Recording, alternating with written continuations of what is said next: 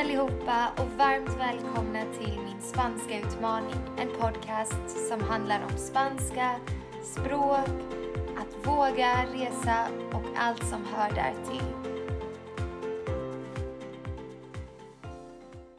Jag som pratar är en snart färdigutbildad lärare. Jag har läst till lärare på gymnasiet, spanska och engelska.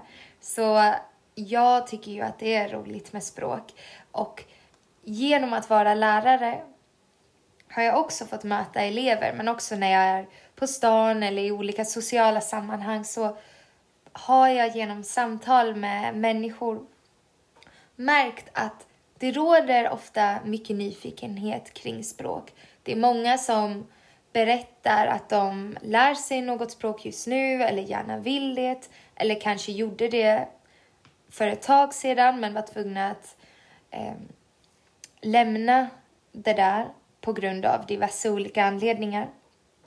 Men vad jag märker är att eh, trots den här nyfikenheten och intresset så verkar det också som att många är osäkra på hur de verkligen ska nå det där stadiet de vill. Att kunna djupdyka ner i språket och bli mer bekväma och skapa en rutin och arbeta med språket på ett mer konstant sätt snarare än i perioder av motivation eller inspiration och sedan låta det gå kanske flera månader till man tar upp det igen. Och därför ska vi idag eh, prata just om det här med pushar. Alltså jag eh, tror en hel del på motivation och det här med att fundera lite på varför vi gör vad vi gör. Och idag ska vi ta på det här ämnet med den där pushen vi behöver. Helt enkelt fundera på vilka saker du behöver göra för att komma igång eller verkligen fortsätta med språket och göra det hållbart och fortsätta. Okej, okay, så jag vill börja avsnittet med att säga att något jag tror det vanligaste tror jag jag skulle säga är som jag hör när jag pratar med elever, när jag har jobbat på skolor men också med kompisar eller främlingar i olika kontexter är att de saknar tid till språk. De kanske vill lära sig något men de menar att de inte har tid, de gör mycket redan, arbete, andra fritidsintressen. Men något ännu större jag märker är en ovisshet kring vad man ska göra. Personerna jag pratar med ibland, de kanske har en ganska god idé. De har funderat på redan vad skulle hjälpa dem. De kanske har laddat ner en språkapp eller har köpt någon bok, lånat en barnbok på språket. Ehm, på biblioteket är en ganska vanlig strategi. Eller har hittat några artiklar. Det finns hur mycket som helst. Ehm, jag märker att många människor faktiskt ehm, har en hel del förslag till sig själva, alltså strategier. Men vad de saknar är, är någon slags struktur. De vet inte riktigt hur de ska gå tillväga med vad de har och att de, som jag sa tidigare, kanske börjar med mycket entusiasm men sen tappar den här motivationen och det blir inte en konstant eh, läroprocess utan det blir snarare väldigt mycket under en kort tid följt av väldigt lite under en längre tid är det jag observerar mycket. Um, en annan grej som jag märker, eh, problematik eller en, ett mönster som jag märker är att många säger att det är för sent. Det här gäller både lite äldre människor men också yngre människor när jag till exempel har pratat med kollegor och liknande som säger att nej men jag skulle ha tagit upp det där med språk för länge sedan. Nu är det för sent. Jag skulle ha satsat på spanskan eller franskan i skolan. Nu är det kört. Nu blir det svårt. Nu är jag förvirrig. Nu har jag inte tid. Ehm, nu är jag för gammal. Och till er som har de här tankarna, då vill jag bara säga först att du är inte för gammal, du är inte för ofräsch. Du är helt redo att lära dig ett språk om du så vill. Det där är egentligen kanske ändå okej okay anledningar. Jag förstår var de kommer ifrån. Men de är inte helt välmenande. Sådana tankar kommer hindra dig mer än vad de uppmuntrar dig. Och precis som en människa skulle komma till mig och säga Aj, jag kan nog inte börja spara pengar, jag är alldeles för gammal. Det är, det är onödigt, jag kan lika gärna bara slösa dem och strunta i att jobba på något som jag kan få nytta av i framtiden. Ja, till den personen skulle jag ju absolut säga, ja men det är ju inte för sent. Sätt igång och spara nu lite grann. Så kommer du se att i framtiden så får du ju nytta av ditt arbete som du gör just nu idag. Och så gillar jag att se det lite på eh, språk också och egentligen alla färdigheter, idrott, hälsa, eh, att spela ett instrument, ta upp en hobby. Vad du gör just nu ackumulerar sig, så om du gör lite grann idag, imorgon, några veckor, då kommer man ju se längre fram eh, att man blir bättre. Det här med åldern, att det är för sent, att man inte är i rätt stadie. Det, eh, det ska inte hindra oss från att ta upp någonting. För säg att du börjar lära dig ett språk idag. Om vi tar en kvinna eller man på 70 år börjar ta upp ett språk idag, läser spanska. Det är sant att om personen hade börjat för 40 år sedan, självfallet hade språket antagligen flytit på otroligt mycket bättre, eh, förutsatt då att personen har studerat eh, kontinuerligt. Men om man börjar nu så har man i alla fall eh, absolut bättre chanser eh, till att kunna språket i framtiden än om man inte hade börjat överhuvudtaget.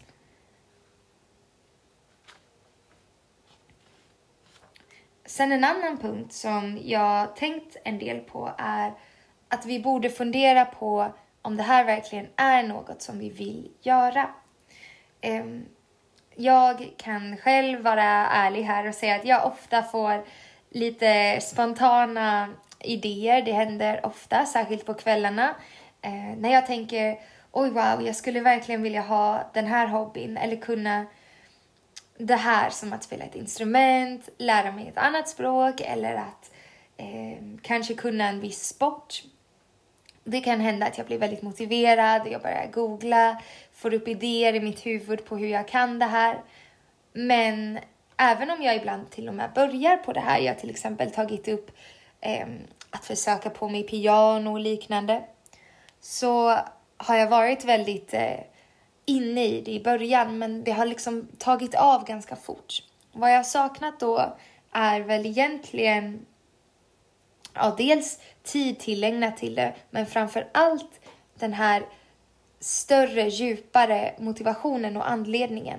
Fundera på om att lära dig det där språket som du vill verkligen är något du vill göra och är beredd att lägga ner en hel del tid på. Det kan vara så att det är en idé som du har, något du tycker verkar väldigt fint och låter härligt, men som du egentligen kanske inte har jättemycket lust med. Och om så är fallet så är det okej. Okay. Det är okej. Okay. um, ehm, sen kan det också vara så att du tänker att jo men faktiskt, jag skulle verkligen genuint vilja lära mig ett språk. Det är någonting jag tycker är roligt, jag kan se nytta av det jag kan se hur du skulle kunna hjälpa mig i framtiden, eller nu, och ge mig nytta och nöje. Ja, då för all del, sätt igång. Och något jag kan rekommendera här när du funderar på kring om du verkligen vill lära dig ett språk, om det verkligen är något du vill lägga ner tid på, är att jobba med bilder, alltså visuellt. Fundera på olika saker du skulle vilja uppnå, till exempel att läsa en nyhetstidning på spanska eller att kunna prata med dina kompisar på en fest på det språket. Men istället för att bara se det som punkter eller som lådor du ska ticka i när du är klar med dem, föreställ dig hur du är i de här situationerna. Eh, blunda gärna och se det som visuella nästan filmer eller scener framför dig.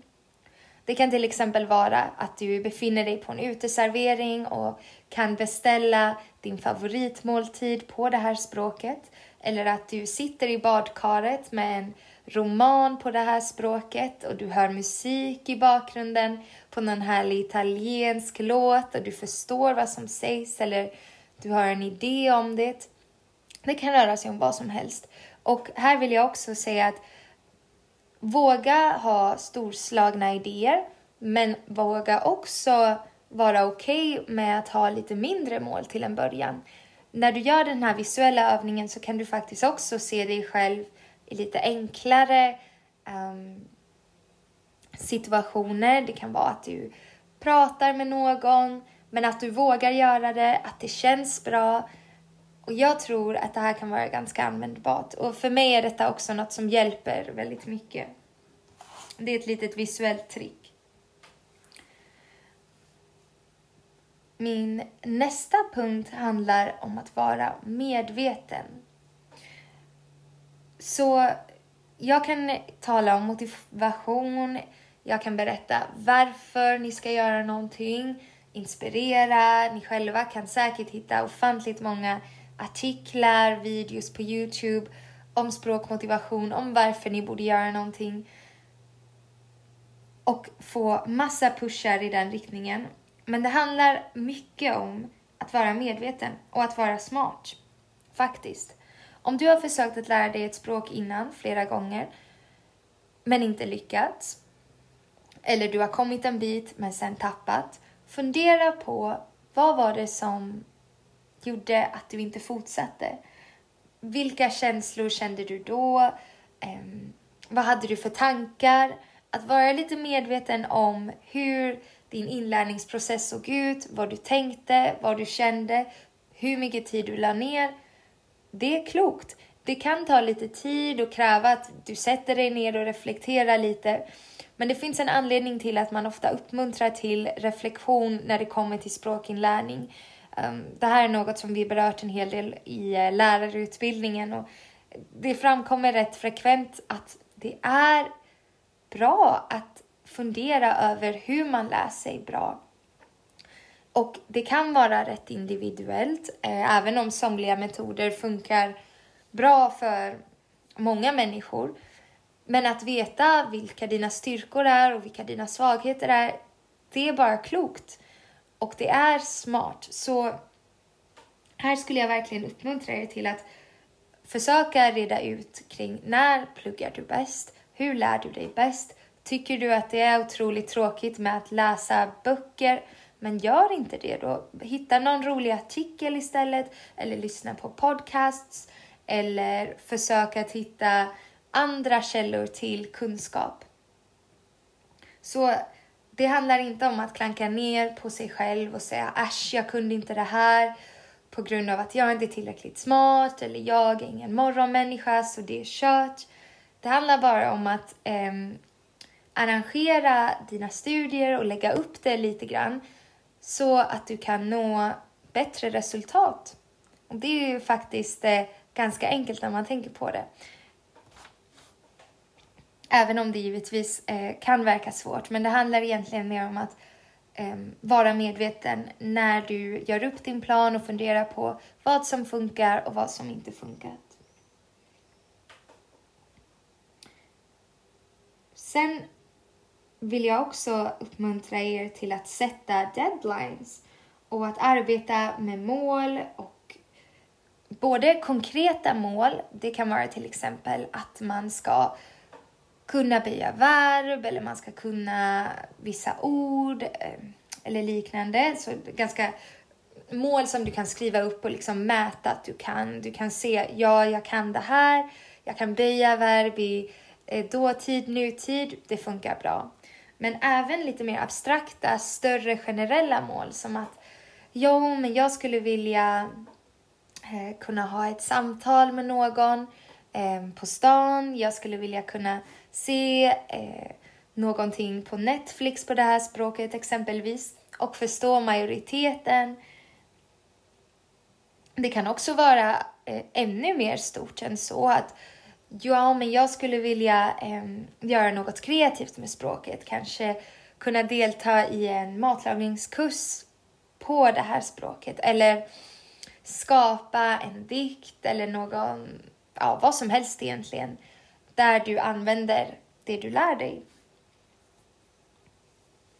Och med deadlines så menar jag egentligen, ja, precis det jag säger, konkretare datum. Eh, det här är någonting som funkar rätt bra för många. Det är nog därför det är rätt, brukar vara rätt effektivt med språkkurser, eh, med prov, med skolor, om ni funderar på det. För mycket bygger ju på att man lämnar in saker i tid, att man eh, når en viss grad eller en viss kunskap på en utsatt tid. Och det finns nog en anledning till att bokförlag också arbetar med deadlines och det är att de hjälper oss att få saker gjort. Jag vill inte säga till er att ni måste stressa, att ni ska liksom bara köra så hårt det går, för det här med språk, det tar tid, det vet vi alla. Men det är en god idé däremot, skulle jag säga, att sätta ut små delmål. Till exempel, okej, okay, alright. Eh, inom en månad skulle jag vilja kunna det här och det här och det här. Och så kan du sätta dig ner och rada upp lite mål. Om det här känns alldeles för stort och man är osäker på vad man vill nå eller vad som är rimligt så kan man eh, vända sig till internet. Det finns väldigt mycket hemsidor eh, just om språkinlärning och där man beroende på den nivån man är på eller den man vill nå Ehm, kan få en god idé. Och jag kan också rekommendera den europeiska ramverket. Ehm, det är nivåerna från ehm, A1 till C2. Och där för respektive nivå så kan man se vilka krav de brukar ha. Det kan röra sig om att kunna prata med någon, eh, formulera sig relativt flytande i skrift och liknande. Och det här låter kanske som väldigt tråkiga skoltermer men de är inte så dumma och jag kan verkligen uppmuntra er till att eh, kolla runt lite på internet. Det kan ge er ganska mycket eh, hjälp men också inspirera er och vara ganska motiverande. Så definitivt arbeta med deadlines. En liten parentes här är också att um, arbeta med deadlines på ett roligt sätt. Något som brukar fungera för många är att ha, eller nu påstår jag detta som att det vore självklart, men något jag sett Eh, när jag pratar med kompisar eller läser bloggar är att något som brukar vara ganska gynnsamt är att ha till exempel en kurs, en resa inplanerad, ett samtal eller någon typ av mål planerat lite längre fram som man jobbar mot. Um, till exempel för mig som är lärarstudent så har jag ju väldigt eh, många års plugg bakom mig men också framför mig. Eh, lärarutbildningen på gymnasienivå är fem år. Men något som hjälpt mig där med spanskan och engelskan och språken är att ha små mål eller ja, deadlines egentligen. För vad jag har gjort är att jag har haft ganska mycket utbytesstudier utbytesterminer, resor och de har fungerat lite som ett slags mål till mig, en morot.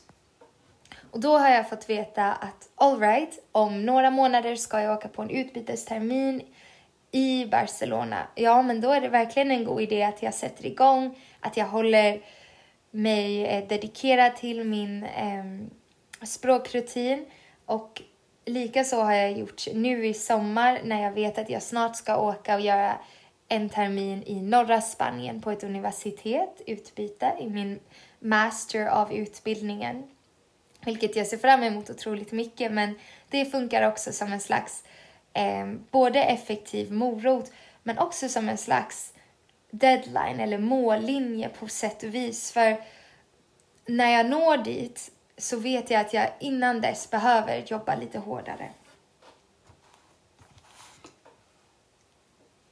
Sen när vi pratar om just pushar och eh, att motivera oss till saker och ting så vill jag också eh, bara nämna eh, att det kan vara väldigt gynnsamt att lära sig språk också sett ur hjärnans hälsa. Ni vet, vi pratar mycket om hälsa idag när det kommer till kroppen, mat, dieter, um, ja, mental hälsa, allt vad det är.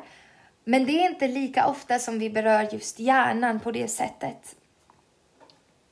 Um, alltså intellektet och hur vi håller vår hjärna hälsosam. Jag läste en intressant studie som var publicerad vid Lunds universitet. Där hade man observerat just språkinlärning och hur det påverkar hjärnan och hur olika delar av hjärnan ökar när vi lär oss språk. Så vad de hade gjort kort sammanfattat var att de hade observerat studenter som väldigt intensivt lär sig ett språk, det kan vara till exempel franska, ryska eller liknande, eh, genom försvaret och detta gör de för att bli tolkar. Och utbildningen är, som jag sa, otroligt intensiv. Men vad man märkte var när man studerade de här studenterna som studerar språk var att delar av deras hjärna eh, i hippocampus som styr till exempel det här med eh, olika platser, bland annat också minnet och inlärning av olika färdigheter. Den delen ökade ganska mycket. Och man jämförde språkstudenterna med läkarstudenter för att ha en slags kontrollgrupp. Och då kunde man se att språkstudenternas hippocampus ökade. Det tyckte jag var väldigt intressant och kan vara kul att ha i åtanke om man intresserar sig för ja, men forskning och hjärnans hälsa. Slutligen vill jag bara säga att kom ihåg att ni gör ju det här för er själva, det här med språk. Um, något jag också märkt när jag pratat med folk just om språkinlärning och vad jag kan identifiera hos mig själv ibland är att det är ganska lätt att falla i tankar som jag kan inte, det är för sent för mig eller det kommer ta för lång tid eller ännu värre, jag bryr mig om vad andra kommer tänka om mig. Folk kommer kanske tycka att jag inte kan det här språket. Det är ganska mycket orationella orosmoment och även om de ibland är mer rationella, vilket de kan vara ibland, så gynnar de oss inte särskilt mycket. Kom ihåg att er granne, era kompisar, ehm, människor, de tänker inte allt för mycket på vad ni gör. Så om ni tycker att det är pinsamt att prata eller att lära sig det där språket, försök att komma ihåg att ni gör det här för er själva.